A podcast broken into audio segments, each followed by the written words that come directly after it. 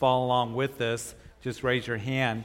Um, you know, tomorrow's the first day of summer, so that means the longest day of the year. And with these long days, I thought that maybe I'd do four chapters tonight, so that's my plan.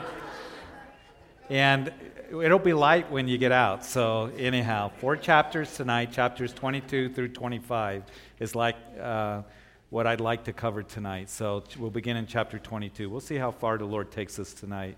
First Chronicles of the Old Testament. While you're turning there, just a couple quick announcements. First of all, um, no young adults, uh, guys, uh, tomorrow night or the next week. Uh, so tomorrow and then next week on Thursday nights is young adults, no young adults. So just remember that.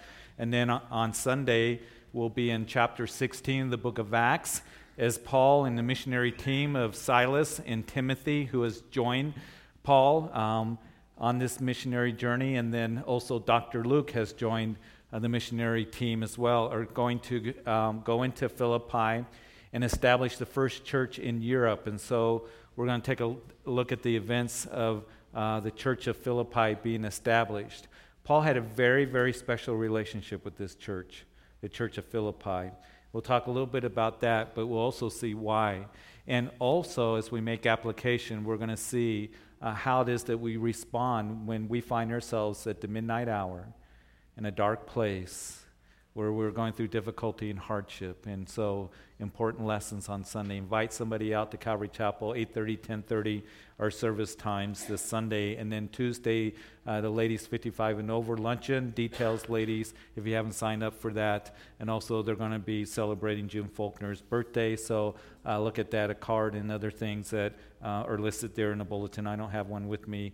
Uh, I apologize for that, but ladies, sign up for that. And you can talk to Jean and Lois as well, who are here, if you have any questions. And I believe, Jean, your number is in the bulletin. And so you can call Jean if you guys have any questions on that. So, with that said, let's get into our Bible study. Father, we ask that you bless this time. And Lord, just as we sang that uh, may we hunger and thirst for you and for your word. And Jesus said, Blessed are those who hunger and thirst for righteousness, for they shall be filled. And Lord, we thank you that we can be here on this summer night and uh, just be able to uh, be in the sanctuary where it's cool. And uh, Lord, right now, just be able to take in the word of God. Fill us, Lord. Fill us uh, to overflowing. Lord, may we be satisfied like a a plant that's um, in the summertime that needs water. Um, as, as we water the flowers and the grass that are so thirsty, may that be our soul. We, we be like that deer um, that, that pants for the water brook, as the psalmist wrote. And Lord, taking in the water of the word. And so, Lord, may we be refreshed and renewed as we make application. And it's in Jesus' name that we pray. Amen. So, David, the king of Israel, who has been defeating his enemies all around him, and we know that David was one that desired to bless the Lord and honor the Lord with his life. He wants to build the temple. And so we're going to see that David's going to prepare to build the temple. He's not actually going to build it, his son Solomon is. But David, this man after God's own heart, as we see that very clearly, as he has brought the Ark of the Covenant from Kirjath Jearim to Jerusalem to establish a central place of worship there in Jerusalem. And then also he desired to build that temple. Nathan said, You're not going to build the temple, David. You're a man of war, and your son Solomon's going to build the temple. But David, we're going to see, is going to prepare to help make it easier for Solomon when he comes along to build the temple. And as we see that David desired to honor the Lord and to bless the Lord in the things that he did, we also know that this man who had a heart after God also was a sinner as well. And one of the sins that is recorded uh, to us in First Chronicles chapter 21 was David counting the people. And most Bible scholars believe that that was towards the end of David's reign. And he counted the people because he became prideful. He was seeing how strong he was. 1.5 million soldiers that were in David's army, and that's without the tribe of Benjamin and Levi being counted. So, David, he wanted to know the number so he can see what his strength was. He had forgotten what he had written in Psalm 20 that some trust in horses and some in chariots, but we will trust in the name of the Lord our God. His strength was in the Lord alone. And so there was a plague that came upon Jerusalem, and, and David and the leaders in sackcloth would cry out to the Lord, and they repented. And the Lord told David, You buy the threshing floor of Ornan, and you give a sacrifice there. And that's what David did. He went to Ornan, the Jebusite, and, and wanted to buy his threshing floor there on Mount Moriah. And, and Ornan would say to David, I'll give you the oxen, I'll give you the wood, I'll give you the, the threshing implements, the wheat for the peace offering, I'll, I'll give you the, everything for the grain offering. Uh, I'll give it to you all. And David said, No, I'll buy it from you.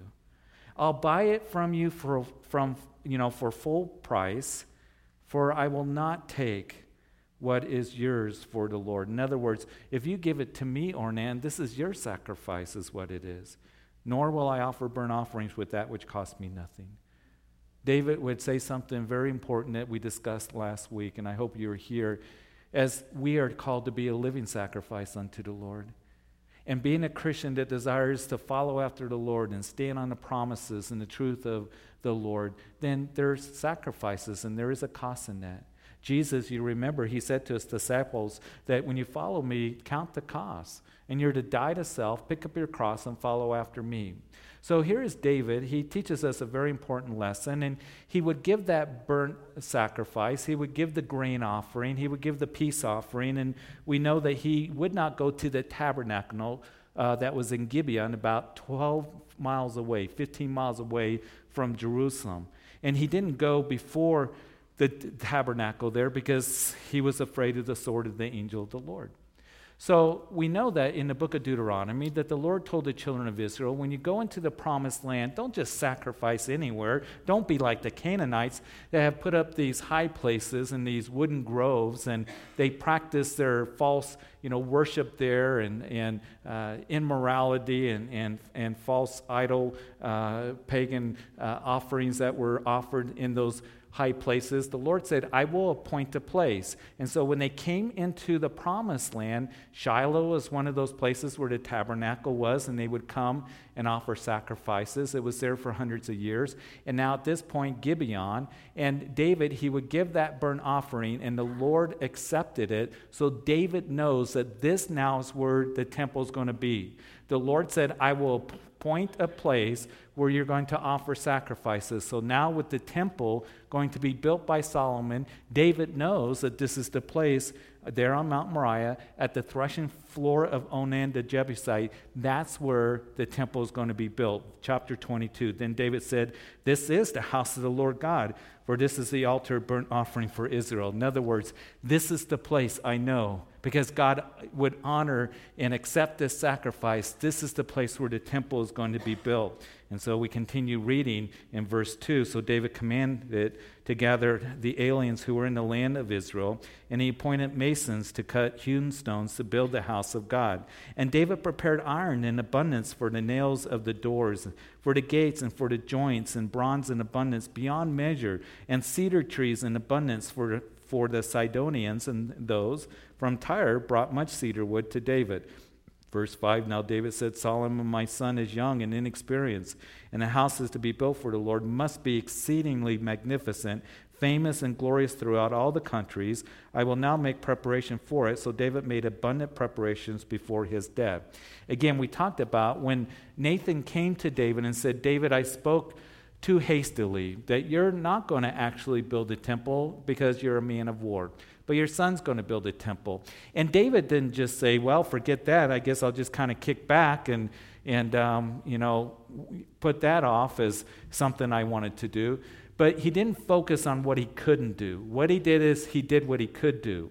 And he knew that when his son would come on the, the throne after his death, he would be inexperienced. So David said, I'm going to do everything that I can to help him be prepared in building of the temple. So he focused on what he could do. And so David is gathering the materials, and, and you look at all this, how detailed he is. He's getting the iron, um, and he's getting uh, the you know iron for the gates and the joints and bronze and cedar trees in abundance. The cedar trees would come from up north in, in what today is called Lebanon, uh, Tyre and Sidon, the Sidonians were very much very good at, at, at mason work and carpenters. And we know that David made friends with Hiram, the king of Tyre and Sidon, and he made a covenant with him, and Solomon would confirm that covenant to where this workforce would come from Tyre and Sidon to help David build the temple, or that is Solomon build the temple. They actually would help David build his house. And there's a huge workforce that's going to be raised up in building Solomon's temple, as we will see when we go into Second Chronicles. And David says it must be a magnificent building for the Lord. Now, David, in saying that, was saying that so that, that the Lord, this building is going to be magnificent with gold and bronze and silver and, and beautiful, you know, uh, stones, huge stones, very costly stones that they would cut there in Solomon's quarry. And all the cutting was done in the quarry, you remember in our study of First Kings. And then they would bring the stones down and they would fit perfectly together. There was not the sound of a hammer or a chisel there on the Temple Mount. Amazing project that is going on here. 30,000 men were commissioned to bring those logs down from Lebanon. They would bring them down the coast of the Mediterranean Sea to Joppa and then bring them up to Jerusalem. And there was like 70,000 men that were in the quarry and 80,000 men there at the Temple Mount. And it took Solomon seven years to build the temple. And I think if David hadn't got the materials ready and made the plans, because what we're going to see here is yes, David did get the materials ready, but also David got the spiritual side of things ready as well. He's going to organize the Levites and the priests and the musicians and the gatekeepers and give them all their responsibilities. So David is really being thorough here in helping prepare for the temple to be built by his son Solomon. So here's David wanting to glorify the Lord in this building that is being built. And that's what we need to remember. Because he knew that when the other nations saw this magnificent temple, they would say, You have a great God and we want to know about this God. It's kind of like when you study John's gospel during that last week of Jesus' life. It's, it's Passover, people are coming into Jerusalem, the Jews are coming in from all over. It's interesting that Josephus, the Jewish historian, he would estimate that there was about two and a half million people that would come into Jerusalem during the time of Passover during Jesus' day because they didn't count the people but they counted the sheep that were sacrificed. And one year they counted 256,000 sheep that were sacrificed for Passover. So they figure about one sheep for every 10 people. So here is Jerusalem being packed out during Passover, but also we see evidence that other people would come as well from other nations. And you remember in John chapter 12 that the Greeks wanted to see Jesus? And you think, why were the Greeks there? This is a Jewish holiday. Passover. Why were the Greeks there wanting to see Jesus? Because the Greeks believed in a lot of gods. And they thought the more magnificent the temple, the must be the more magnificent the God. And that was their thinking. So here, David, he knew that the other nations, that as they saw this magnificent temple, they would say, they must have a magnificent God. Look at how he's blessing them. And look at this magnificent temple. Here's the thing for us and whatever it is that we have, whether it seems to be magnificent in the world's eyes or not, whatever it is that we have and made this place Calvary Chapel, in anything that we have, whether it's this building or what we do, may it always bring glory and honor to the Lord. See, sometimes ministries or churches can fall into, well, we got to have this magnificent building so we can magnify our name. Or maybe a, pastor, he wants to, you know, leave this legacy of look how great my ministry is. It, it ought not to be. And you can do that in a real subtle way.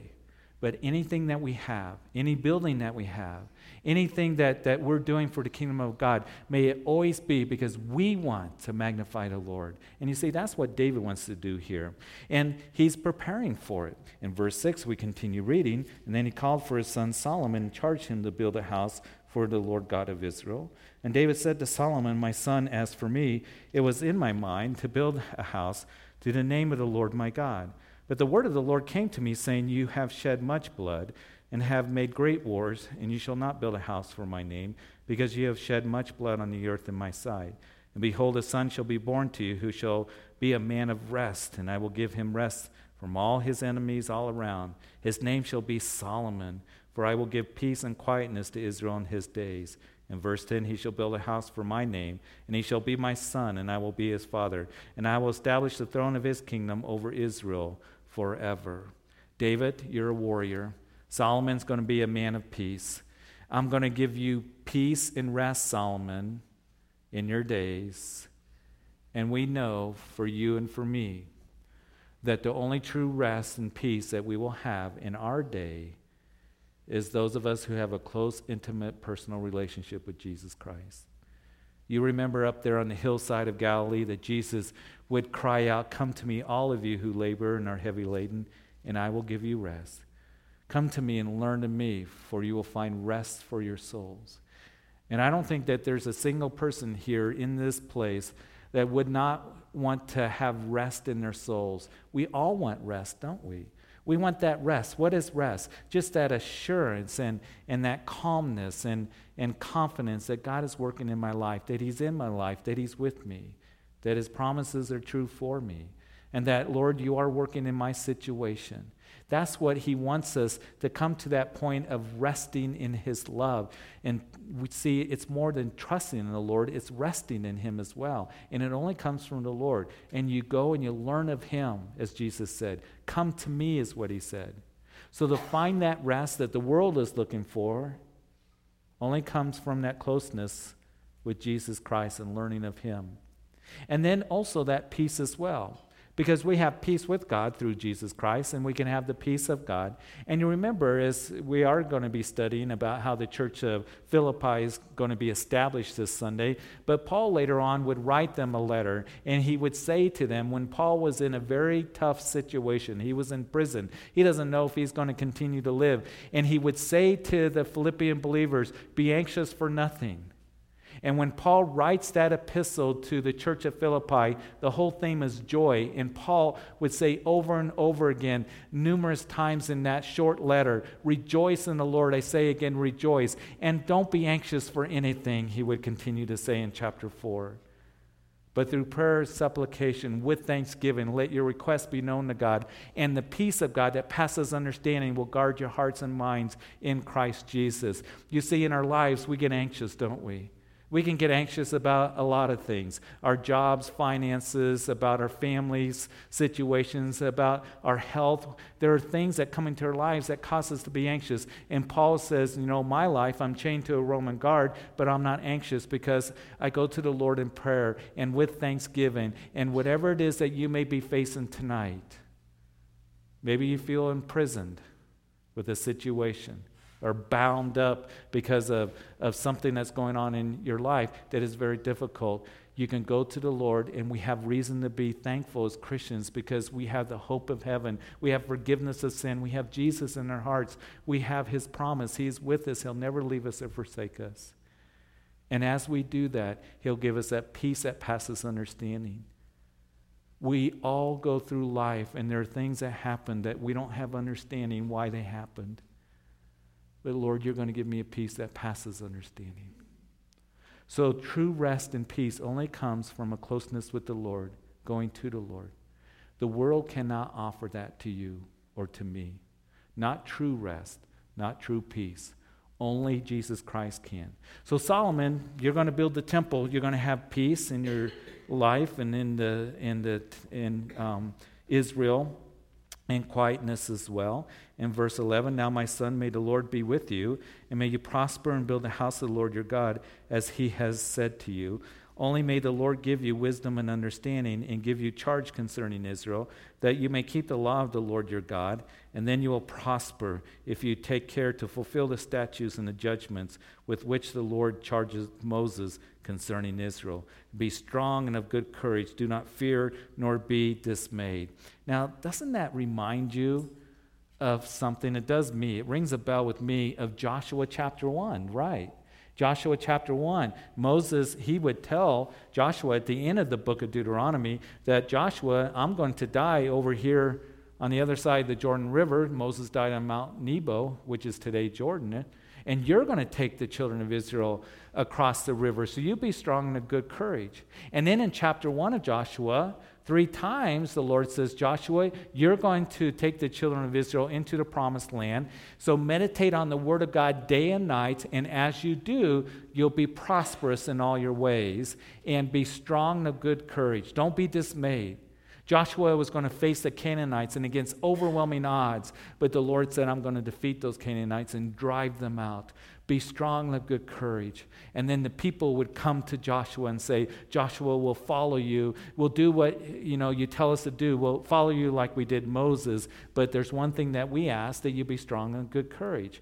And so as Christians, all throughout the scriptures, we're told to be strong and of good courage. And how it is that we can be prosperous. We can be prosperous in the best sense of the word. Not in the way that the prosperity teachers on TV tell you that this is how you become prosperous and name it and claim it and nab it and grab it and all this nonsense. The best way to be successful and prosperous is you meditate on the Word of God day and night. That you take the Word of God and you hide it in your heart, and then you have it worked out in your life. And that's what true wisdom is. But you see, you can't, you know, really walk in that wisdom if you don't know the Word of God. So it's important for you and for I to continue in the Word of God, continuing to take it in and continuing to learn of the Lord, and then be strong of good courage and listen. It's the Lord that has to do that work in us. And that's a prayer of mine. Lord, help me to be strong of good courage. I don't know what the day holds, but I need to be strong for my family. I need to be strong for my children. I need to be strong for this church, Calvary Chapel Greeley. And most of you would agree with me on this but the days are getting more darker and more evil.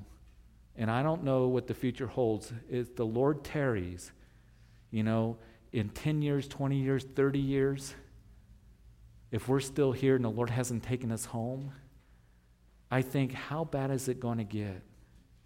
And how bad is it going to get for these kids that are upstairs learning the Word of God? How hard is it going to be for these kids that are over here learning the Word of God? So please don't come to me and say, you know what we need to do? We need to entertain the kids more. They need to, you know, do more eh, of, you know, stuff and marshmallows in their mouths, you know, kind of games and things like that. Listen, I'm not against having fun. Last night we were in the park and I went there for a little bit and the kids were having a great time. It was just hanging out and having ice cream and playing soccer.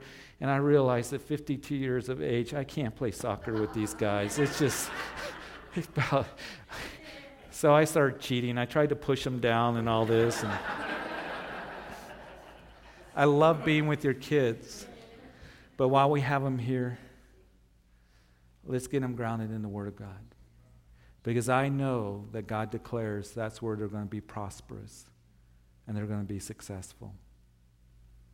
And I hope that you, mom and dads, and I pray for me as a pastor, that we be strong and good courage to be a Christian that is committed to the Lord and the ways of the Lord, it takes courage today. And it's going to take more and more courage because the world is going to come against us. The world is not going to applaud us. The world's going to hate us. Jesus said that would happen because the world hated me first. And a servant isn't above his master. They hated me, Jesus said, they're going to hate you. So we need to take that command, be strong of good courage to continue to, to taking in the Word of God to be prosperous. And the Lord will do that work in our lives and in our families and in the life of this church as we're committed to just being once fully surrendered as we sang tonight to the Lord. So here Solomon is, is being encouraged that what it is that you're going to do and, and charged to stay faithful to God and to his word. In verse 14, Indeed, I have taken much trouble to prepare for the house of the Lord 100,000 talents of gold and 1 million talents of silver and bronze and iron, beyond measure, for it is so abundant. I prepared timber and stone also, that you may add to them. And Solomon does add to that. And moreover, there are workmen with you in abundance, woodsmen and stone cutters, and all types of skillful men from every kind of work. You know, one of the things that I'm so appreciative is those you who work so well with your hands that are such a blessing uh, to me and to this fellowship as, as we work on the house of the Lord here. Just uh, your skill and, and what you're able to do. I'm so thankful for that and of gold and silver and bronze and iron there is no limit. Arise, begin working, and the Lord be with you. And David also commanded all of the leaders of Israel to help Solomon his son, saying, Is not the Lord your God with you? And has he not given you rest on every side? For he has given the inhabitants of the land into my hand, and the land is subdued before the Lord and before his people. In verse 19, now set your heart and your soul to seek the Lord your God. Therefore, arise and build the sanctuary of the Lord God to bring the ark of the covenant of the Lord and the holy articles of God into the house that is to be built for the name of the Lord. So here, gather the materials of the temple is what David is doing. And David calls the leaders to do the work of the Lord. And he would say something very important for us to understand, verse 19. He said, Set your heart and your soul to seek the Lord your God. First of all, that's what we're to do, mom and dads, grandmas and grandpas. Those of you who are ministering to others, first of all, you've got to set your heart and your soul to seek the Lord your God.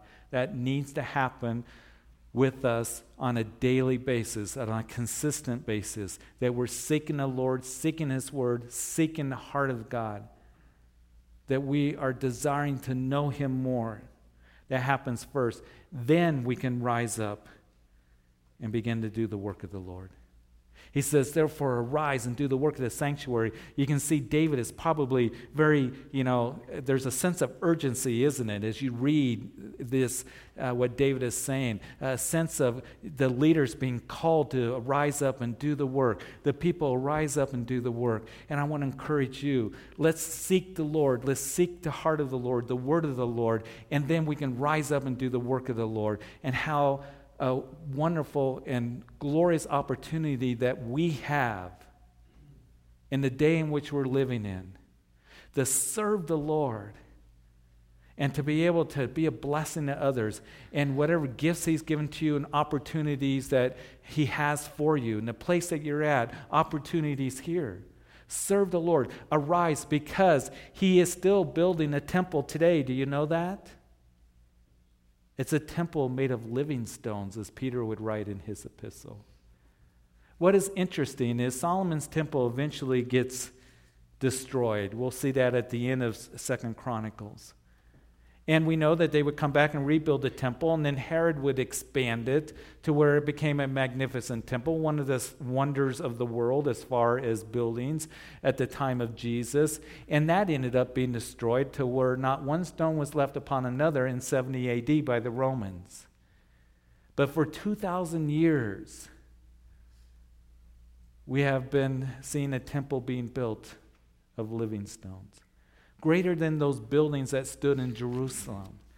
And that's one of the things that the author of Hebrews really tries to bring out to those Hebrew readers that were looking at the temple and they were missing the temple worship and the sacrifices and the feast and all of this and all the activity. And here, the writer of Hebrews, whether it was Paul or Barnabas or whoever it was, is saying, listen, that he's making the temple right now with his own hands and referring to the church, living stones being put together, as Peter would write, to a holy habitation. And you see, I hope and pray that you're excited about serving the Lord and whatever He has for you. That you get to be a part of something that is so very special that will last for all eternity, that will not be destroyed. So, Solomon, you're going to build the temple, and, and the people are going to rise up and do the work of the Lord. In chapter 23, so when David was old and full of days, he made his son Solomon king over Israel. I like that term, full of days. You know, we don't call people, we don't call them old, we'll just call them full of days. I like that. I just like that phrase. And full of days, he made his son Solomon king over Israel. And you recall that in um, 1 Kings chapter 1, that when David, his days were coming to an end, it was obvious he was in bed. And his son Adonijah self proclaimed himself to be the king. You remember that? And Adonijah had with him Joab, who was you know, David's commander of his army for years, and also one of the um, um, priests that were w- with him, um, that uh, he was with them as well. They joined forces and they were having this feast, and Adonijah was self proclaiming himself as king. So it was Bathsheba and Nathan that went to David and said, Hey, your son Adonijah, he's claiming himself to be king, and Joab and Abiathar is with him. So David said, Get my donkey, set Solomon on him, blow the trumpet, he will be proclaimed as king. And that's what happened. And so Adonijah knew that he was in big trouble when that happened. Listen, we don't self proclaim ourselves to any position of ministry. Never. And let, unless you let, until you let the Son of David proclaim it to, to you. Until you let the Lord proclaim it to you and make it obvious as He opens up the doors for you. But you don't have to self proclaim yourself in any position of ministry because it won't work. So here's David that Solomon is, is going to be king over Israel after his death. And he gathered together all the leaders of Israel with the priests and the Levites. Now, the Levites were numbered from the age of 30 years and above, and the number of individual males was 38,000. Of these, 24,000 were to look after the work of the house of the Lord, 6,000 were officers and judges. In Numbers chapter 8, it tells us that the Levites were to serve from 25 years of age to 50 years of age. And it's interesting because when you look at it, from ages 25 till they were 30, they were going through training the Levites. And you know who they were trained by? They were trained by those Levites that were over 50 years of age.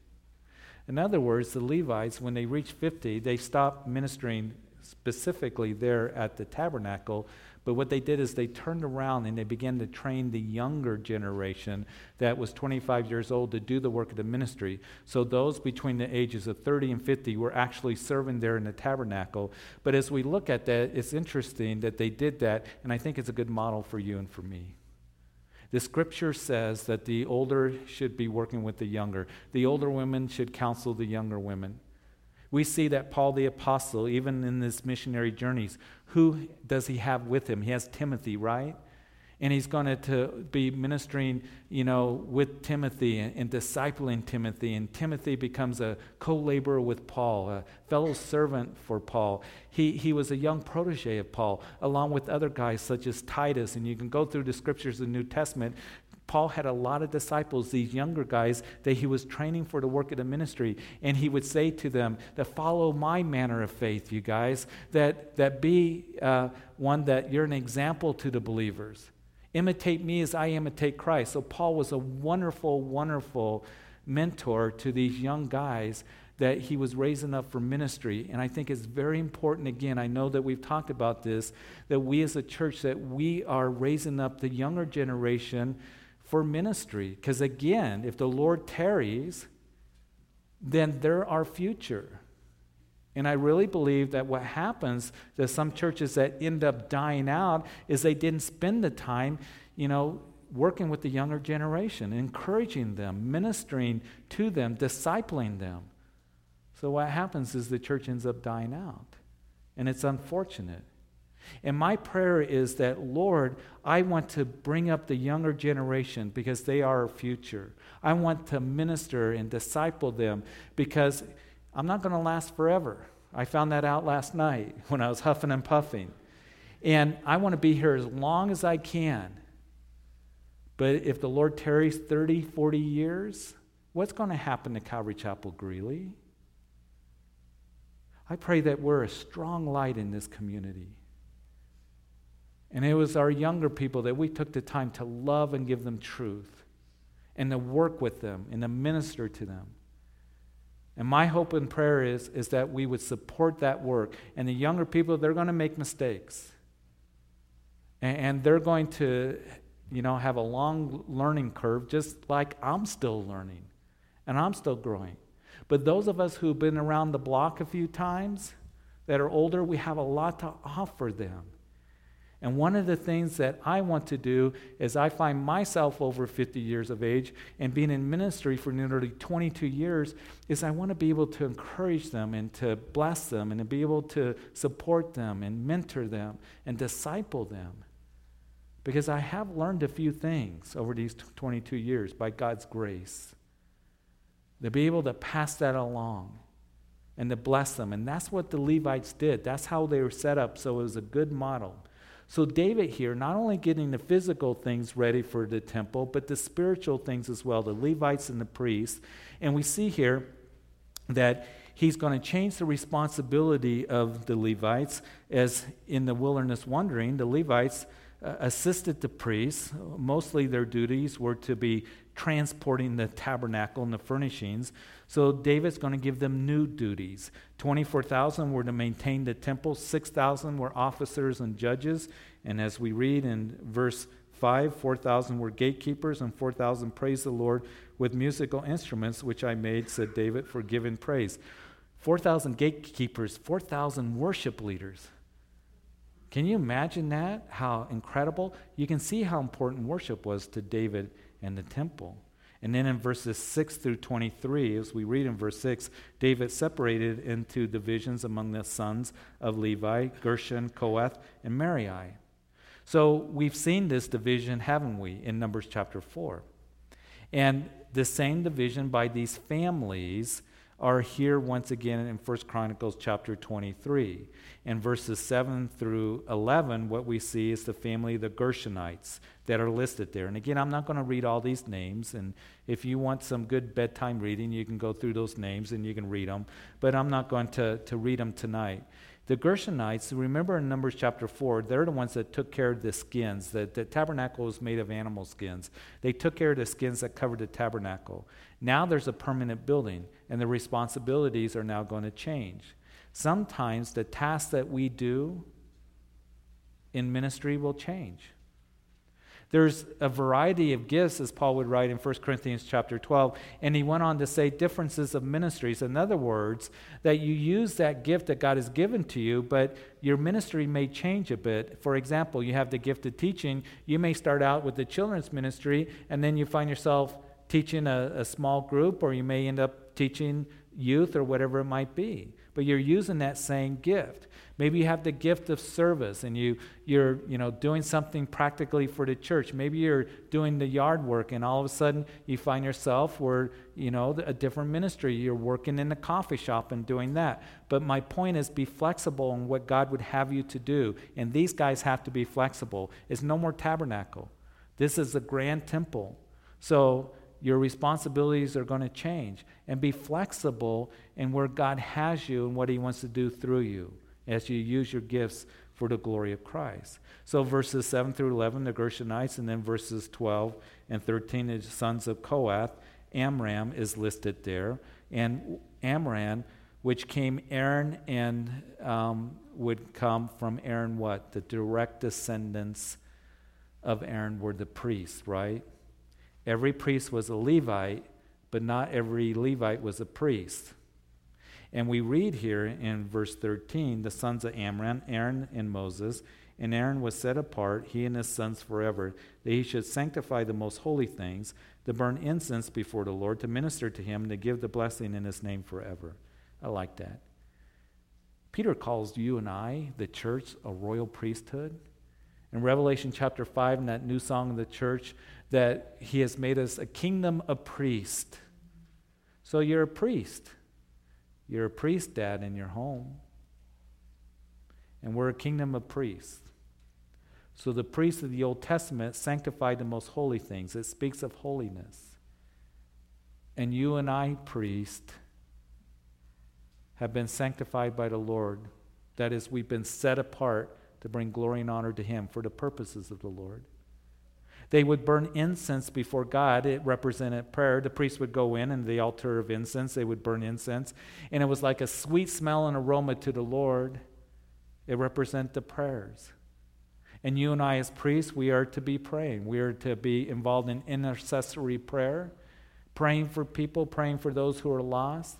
I love the prayer chain that we have here, and, and so many of you are being dedicated to praying for people that need prayer, and I'm so thankful for that.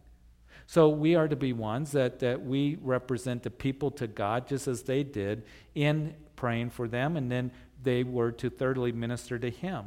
And you minister to Him. How do you minister to Him? Through your devotion, through worship. Do you realize that it blesses the Lord when we come together and worship, but also in your own private worship time? And we can bless the Lord as we're dedicated to Him, devoted to Him, we worship Him, give thanks to Him. That's how we can please Him as we serve Him, as we give Him the first fruits of our lives. And then, fourthly, they were to be a blessing to others.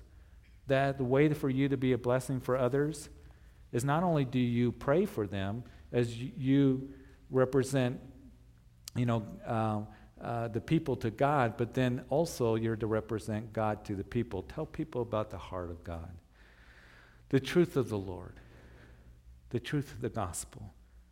That's how you can be a blessing to others, just loving them in the love of Jesus Christ. So this was Kohath and, and the sons of Aaron, the priests. And then verses 14 through 20, the sons of Moses and the family of Kohath. Remember, they carried the furnishings in Numbers chapter 4. There's going to be no more carrying the furnishings, and their responsibilities change as well. And then in verses 21, the sons of Merari are listed through verse 23. They took care of the boards out there in the wilderness and their responsibilities change. And then verse 24, these are the sons of Levi by their father's houses, the heads of the father's houses, as they were counted individually by the number of their names, who did the work for the service of the house of the Lord from age of 20 years and above. For David said, The Lord God of Israel has given rest to his people, that they may dwell in Jerusalem forever. And also to the Levites, they shall no longer carry the tabernacle or any of the articles for its service. So David, um, he lowers the age of service now to 20 years of age, uh, so more could serve because the temple, uh, the tasks of the temple are much more than the tabernacle. And then in verse 27, we read, For by the last words of David, the Levites were numbered from 20 years old and above, because their duty was to help the sons of Aaron for the service of the house of the Lord in the courts and in the chambers, in the purifying of all holy things, and the work of the service of the house of God, both with the showbread and the fine flour of grain offering, with the unleavened cakes what is baked in the pan, with what is mixed with all kinds of measures and sizes, to stand every morning to thank and praise the Lord, and likewise at evening, and at every presentation of the burnt offering to the Lord on the Sabbaths and on the new moons and on the feast, set feasts by numbers according to the ordinance governing them regularly before the Lord, so that they should attend to the needs of the tabernacle meeting, the needs of the holy place, and the needs of the sons of Aaron, their brethren, and the work of the house of the Lord. I want to draw attention very quickly to verse 30 to stand every morning to thank and praise the Lord. And likewise at evening. Do we do that? Every morning that you're giving thanks and praise to God, and then at the end of the day, you do it as well. I think it's very important that we as Christians that we do that. Chapter 24. Now these are the divisions of the sons of Aaron. The sons of Aaron were Nadab, Abihu, Eleazar, and Ithamar. And Nadab and Abihu died before their father and had no children. Therefore Eleazar and Ithamar ministered as priests. So you recall that Aaron had four sons in Numbers chapter 10. After they had dedicated the tabernacle, there's fire that came from heaven. The people fell on their faces. They gave a great shout. You go to Numbers chapter 10. While that was happening, it was a holy happening. I mean, it was an amazing thing that was going on.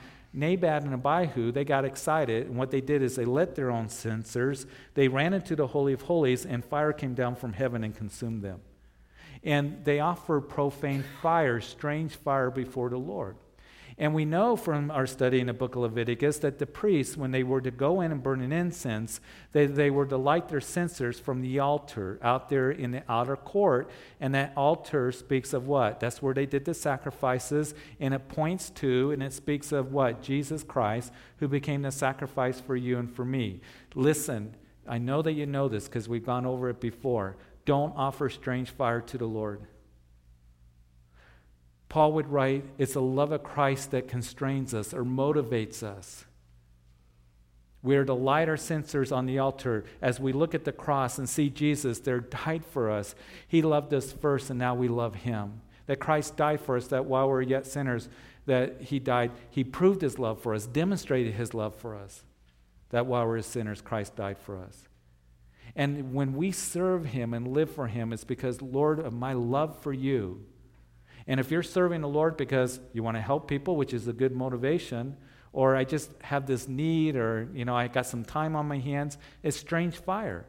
My primary motivation for serving you, Lord, is because my love for you, because you died on Calvary's cross for my sins. And so that's important for us to understand. So, two of them ended up getting burned up. The rest of the priests would follow his other two sons. And we read in verse 3 And then David and Zadok of the sons of Eleazar and Ahimelech of the sons of Ithamar divided them according to the schedule of their service. These were more leaders found in the sons of Eleazar than of the sons of Ithamar, and thus they were divided. Among the sons of Eleazar were sixteen heads of their father's houses, eight heads of their father's houses among the sons of Ithamar. Thus they were divided by lot, one group as another, for they were officials of the sanctuary and officials of the house of God, from the sons of Eleazar, from the sons of Ithamar. And the scribe Shemaiah, the son of Nathanael, one of the Levites, wrote them down before the king, the leaders, Zadok the priest, Ahimelech the son of Abiathar, and the heads of the father's houses of the priests and Levites of the father's house, taken for Eleazar, and one for Ithamar. And the first lot fell on, and then all these names that follow afterwards as we look at this. So the Levites were to serve for two weeks. After two weeks, they would go back to their home, the cities of the Levites. They were divided by lots into 24 sections.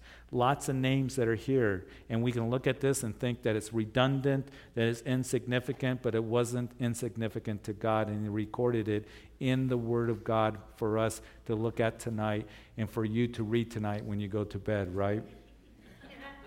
Listen, you may think what you do for the Lord. Mom, maybe you're raising your children in the ways of the Lord. Dad says you're providing for your family. You know that's what's right in the sight of the Lord.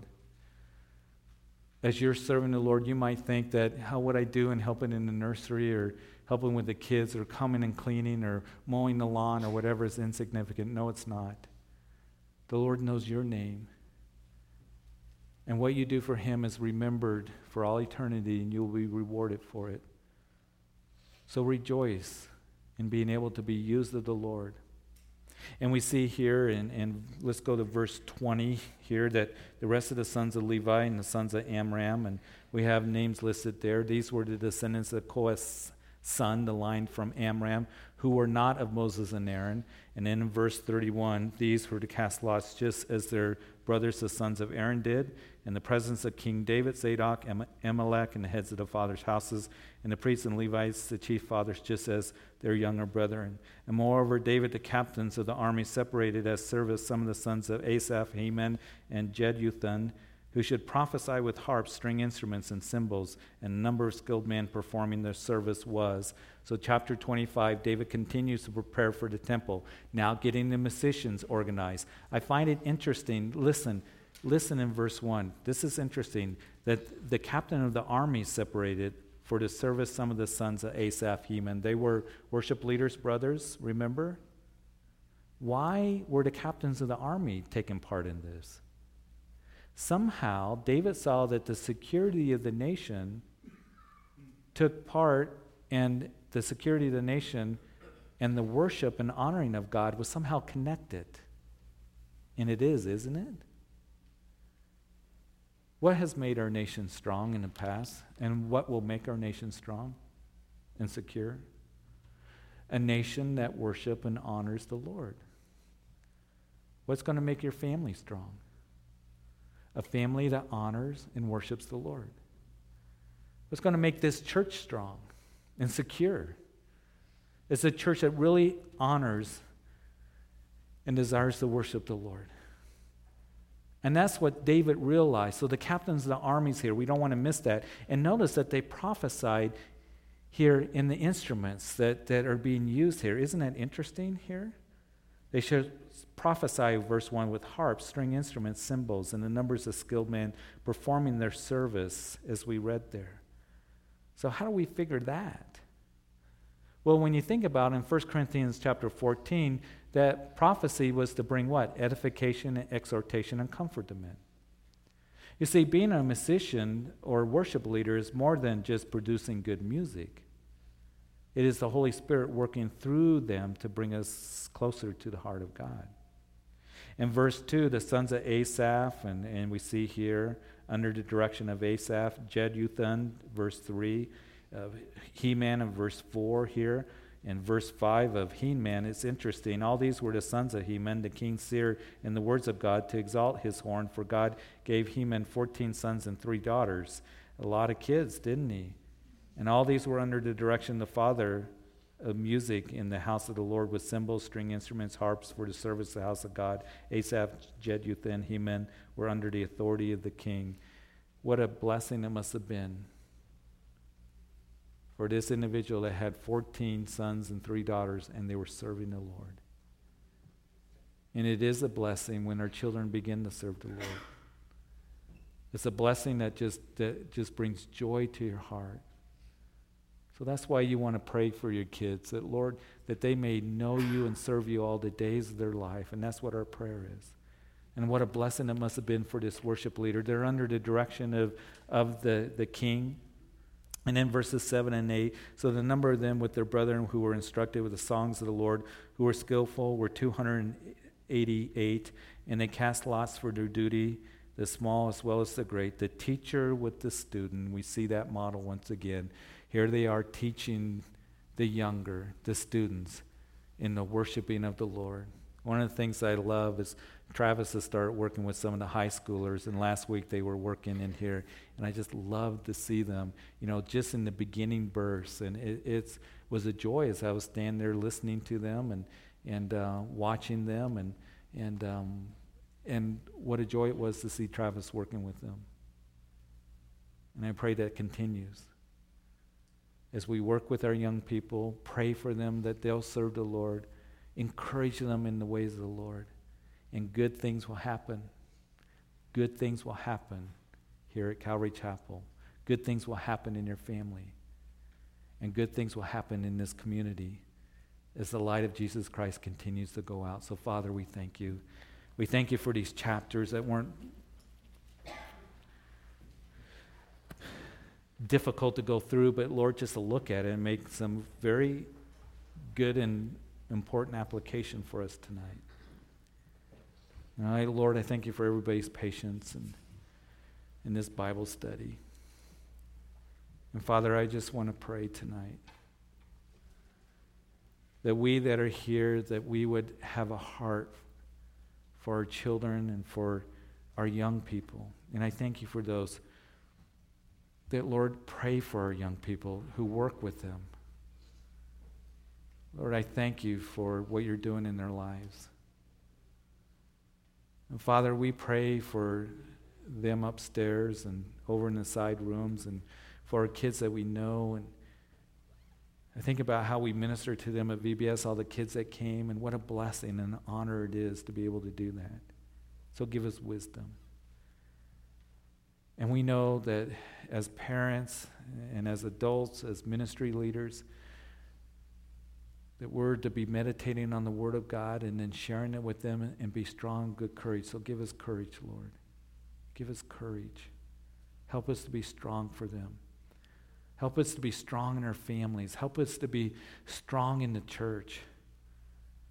And Lord, having a desire to see them be raised up in ministry to bless others and have a heart for you. Oh, Father, there's so much out there to pull them away into the world. We pray for their protection, that you would guard their hearts.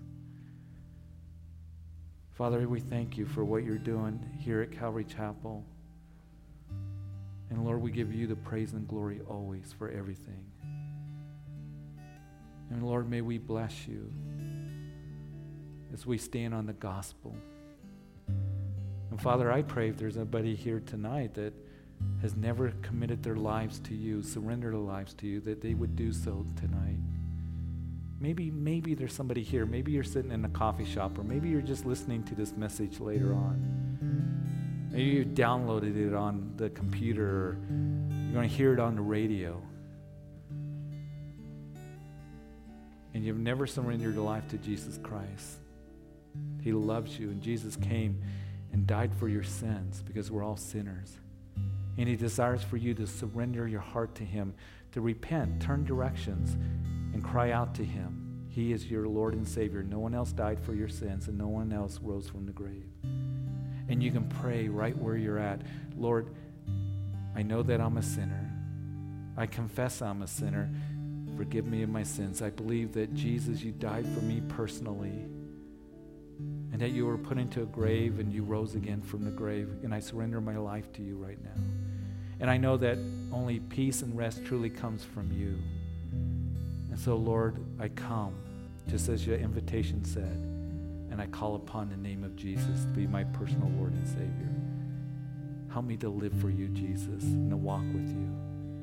And for tonight, Lord, all of us, that we would go home safely and carry on with you to be a light to the places that we go to tomorrow, and that we would love others, that we would be a blessing to them, and Lord, give truth to them. So we thank you for this time, and it's in Jesus' name that we pray. And all of God's people said, Amen.